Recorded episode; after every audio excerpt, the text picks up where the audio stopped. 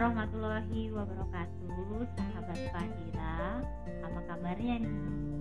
Uh, kita ketemu lagi ya sama saya Dwi yang menemani sahabat Fadira semua. Dan hari ini kita akan membahas tentang deforestasi.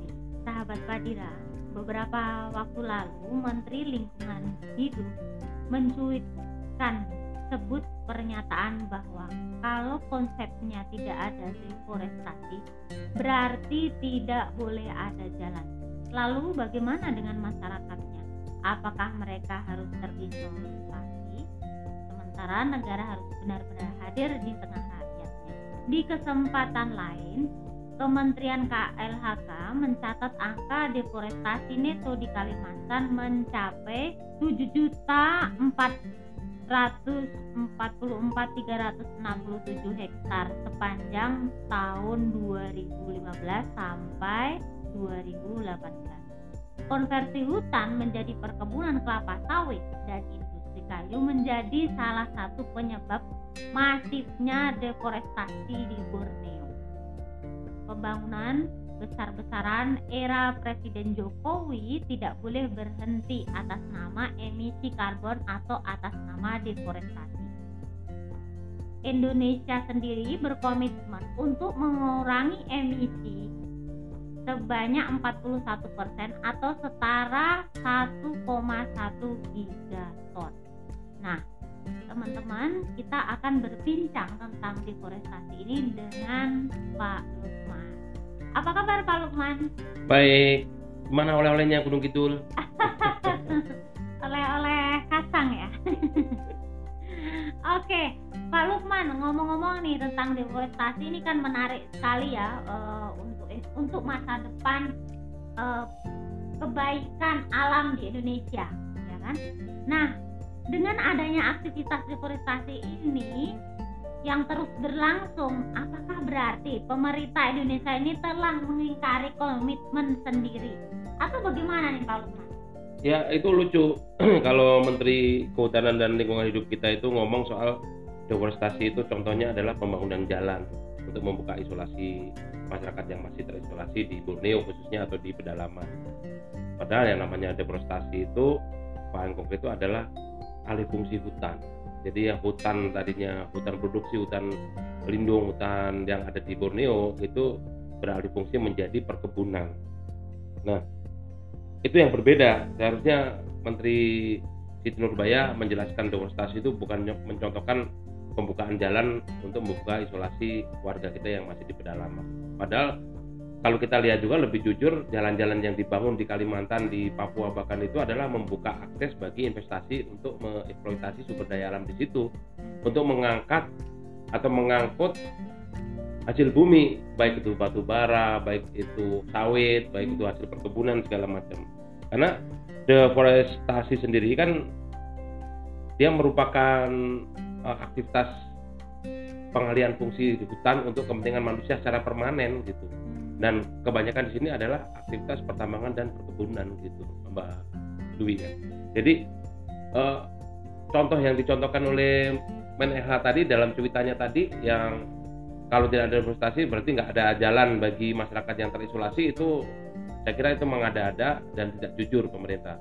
Nah kalau pemerintah berkomitmen untuk menurunkan emisi GRK atau gas rumah kaca yang sebesar 1,13 ton tadi ya Mbak Dwi ya, itu dengan adanya terus demonstrasi yang ada di Borneo atau di tempat lain dalam bentuk pembukaan hutan untuk perkebunan sawit atau pertambangan itu ya berarti dia mengingkari dengan komitmennya sendiri. Harusnya harusnya kan e, demonstrasi dalam konteks pembukaan lahan hutan menjadi perkebunan yang mahal luas terus kemudian pertambangan itu yang harus dikontrol kan? Iya. nah dengan adanya uh, deforestasi yang dilakukan oleh pemerintah secara terus-menerus alasannya untuk pembangunan ini Pak. Apakah ada keterlibatan oligarki dalam proses deforestasi di Indonesia? Ya udah pasti Mbak itu sekarang yang mendapat hak untuk mengolah pertambangan sama perkebunan siapa kalau bukan perusahaan besar kan? Perusahaan besar biasanya ya konglomerat konglomerat kenapa negara tidak memberikan akses atau pemberdayaan pada masyarakat adat di sekitar hutan itu untuk mengolah harusnya kan begitu mereka yang diperdayakan dikasih pendidikan yang tinggi dikasih ilmu yang apa mumpuni yang eh, berkaitan dengan pengolahan atau pengelolaan sumber daya alam di sekitarnya bukan mendatangkan investasi terus membuka lahan seluas-luasnya sedangkan masyarakat adatnya masyarakat di situ terus pinggirkan gitu.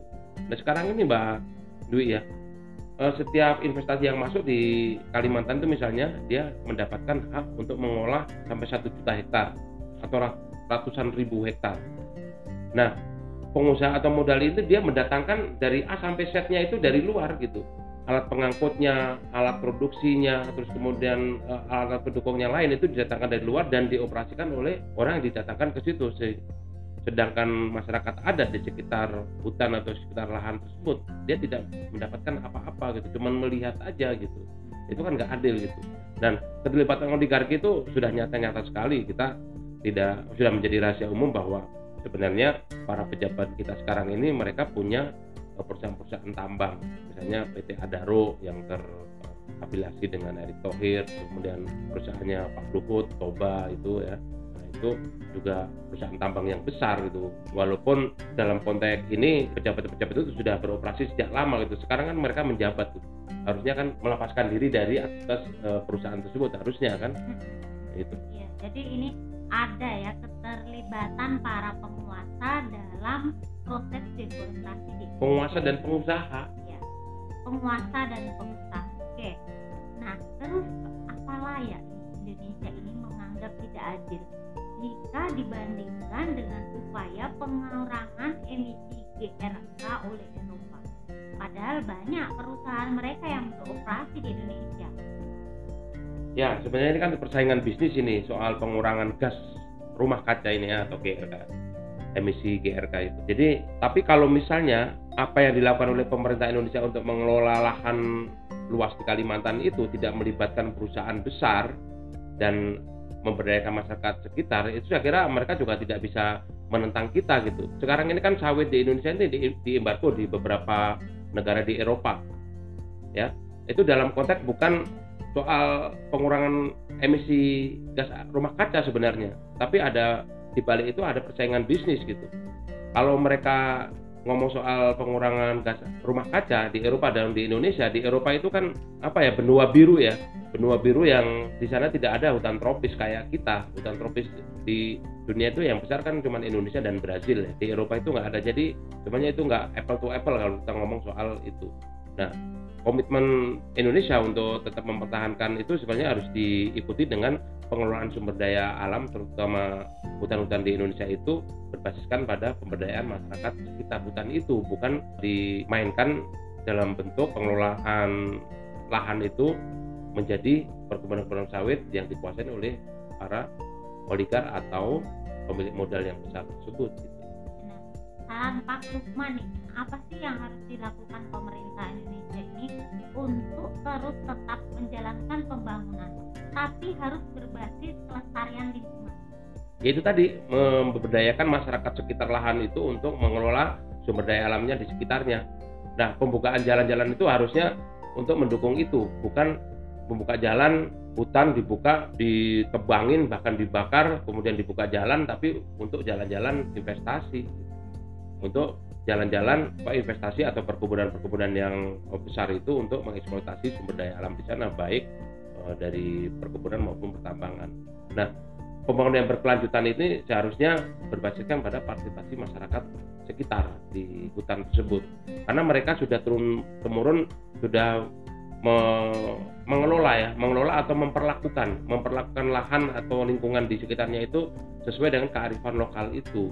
Nah, kalaupun itu mau dibuat sebuah uh, usaha yang berskala besar itu bisa saja itu dibangun melalui koperasi, terus melalui tetap saja harus mempertimbangkan kearifan lokal yang uh, itu ditentukan oleh sebagian besar oleh masyarakat adat tersebut. Nah, pemerintah harusnya mendukungnya di situ, bukan membawa modal datang ke lahan milik negara ya tanda kutip milik negara terus kemudian oh, diukur segala macam yang ternyata pada kenyataannya itu meliputi masyarakat adat meliputi tanah adat meliputi lahan-lahan yang selama, selama beratus tahun bahkan puluh tahun dikuasai oleh masyarakat sekitar itu. Itu yang sering terjadi konflik lahan juga dan dan kebanyakan ya itu dia tidak memperhatikan lingkungan.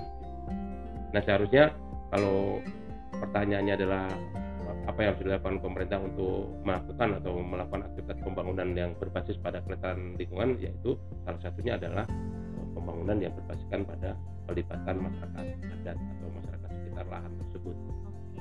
Nah, terus nih Pak, apa sih yang harus dilakukan masyarakat untuk uh, ya turut menjaga keseimbangan alam yang ada di Indonesia ini terkait dengan mungkin upaya-upaya pencegahan ya deforestasi yang merugikan alam Indonesia ini? Ya, pertama masyarakat harus aktif ya untuk mendesak pemerintah itu untuk melibatkan masyarakat masyarakat dalam pengelolaan lahan tersebut. Ini ada dua ada dua hal. Yang pertama adalah masyarakat adat di sekitar lokasi tersebut itu harus bagaimana dia berdaya membuka diri bukan bukan menerima iming iming-iming yang pragmatis ya. Misalnya ada pengusaha atau wakil-wakil dari perusahaan atau konglomerat datang ke kampung untuk membeli tanahnya untuk memberikan memberikan kompensasi ya yang sesaat kemudian mereka menyerahkan lahannya. Itu masyarakat adat harus juga teredukasi soal itu biar mereka juga tidak mengambil tindakan-tindakan yang pragmatis yang sesaat saja hanya mendapatkan uang satu kali tapi mereka harus terusir dari lahannya. Nah, di masyarakat secara luas, masyarakat Indonesia seharusnya aware juga terhadap aktivitas pembangunan yang tidak adil secara lingkungan atau mengganggu atau merusak lingkungan ini. Sekarang sudah banyak sebenarnya uh, aliansi-aliansi masyarakat sipil yang beradvokasi soal pengelolaan lingkungan yang berbasis pada kelestarian lingkungan, edukasi, literasi soal perlindungan lingkungan atau menyelamatkan lingkungan itu juga harus disebarkan ya melalui berbagai media yang ada sekarang ini terutama media digital. Termasuk di Padira ini kan kita ngomong soal lingkungan juga deforestasi ini terus kemudian kita ngomong soal uh, bagaimana keterlibatan kaum muda dalam konteks pengelolaan lingkungan atau uh, melestarikan lingkungan. Misalnya kita pada waktu episode yang lalu kita ngomong soal makanan apa itu makanan yang sehat ya itu terkait dengan lingkungan juga karena kita ngomong soal pestisida kita ngomong soal makanan yang sehat itu seperti apa pembudidayaannya segala macam. Gitu Mbak Dwi.